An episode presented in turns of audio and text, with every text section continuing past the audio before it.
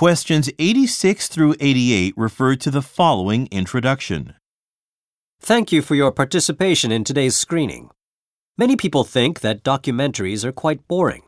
However, at Peak One Films, our main goal is to offer interesting, exciting, and emotional storytelling on a variety of subjects. When we run our test screenings, we want to know how the movie makes you think and how it makes you feel. Today's presentation is no exception. Impossible Journey explores the development of the western part of our country, focusing on the hardships faced by the people who first settled there. Since we can't conduct interviews with individuals from the past, documentary films serve a valuable purpose.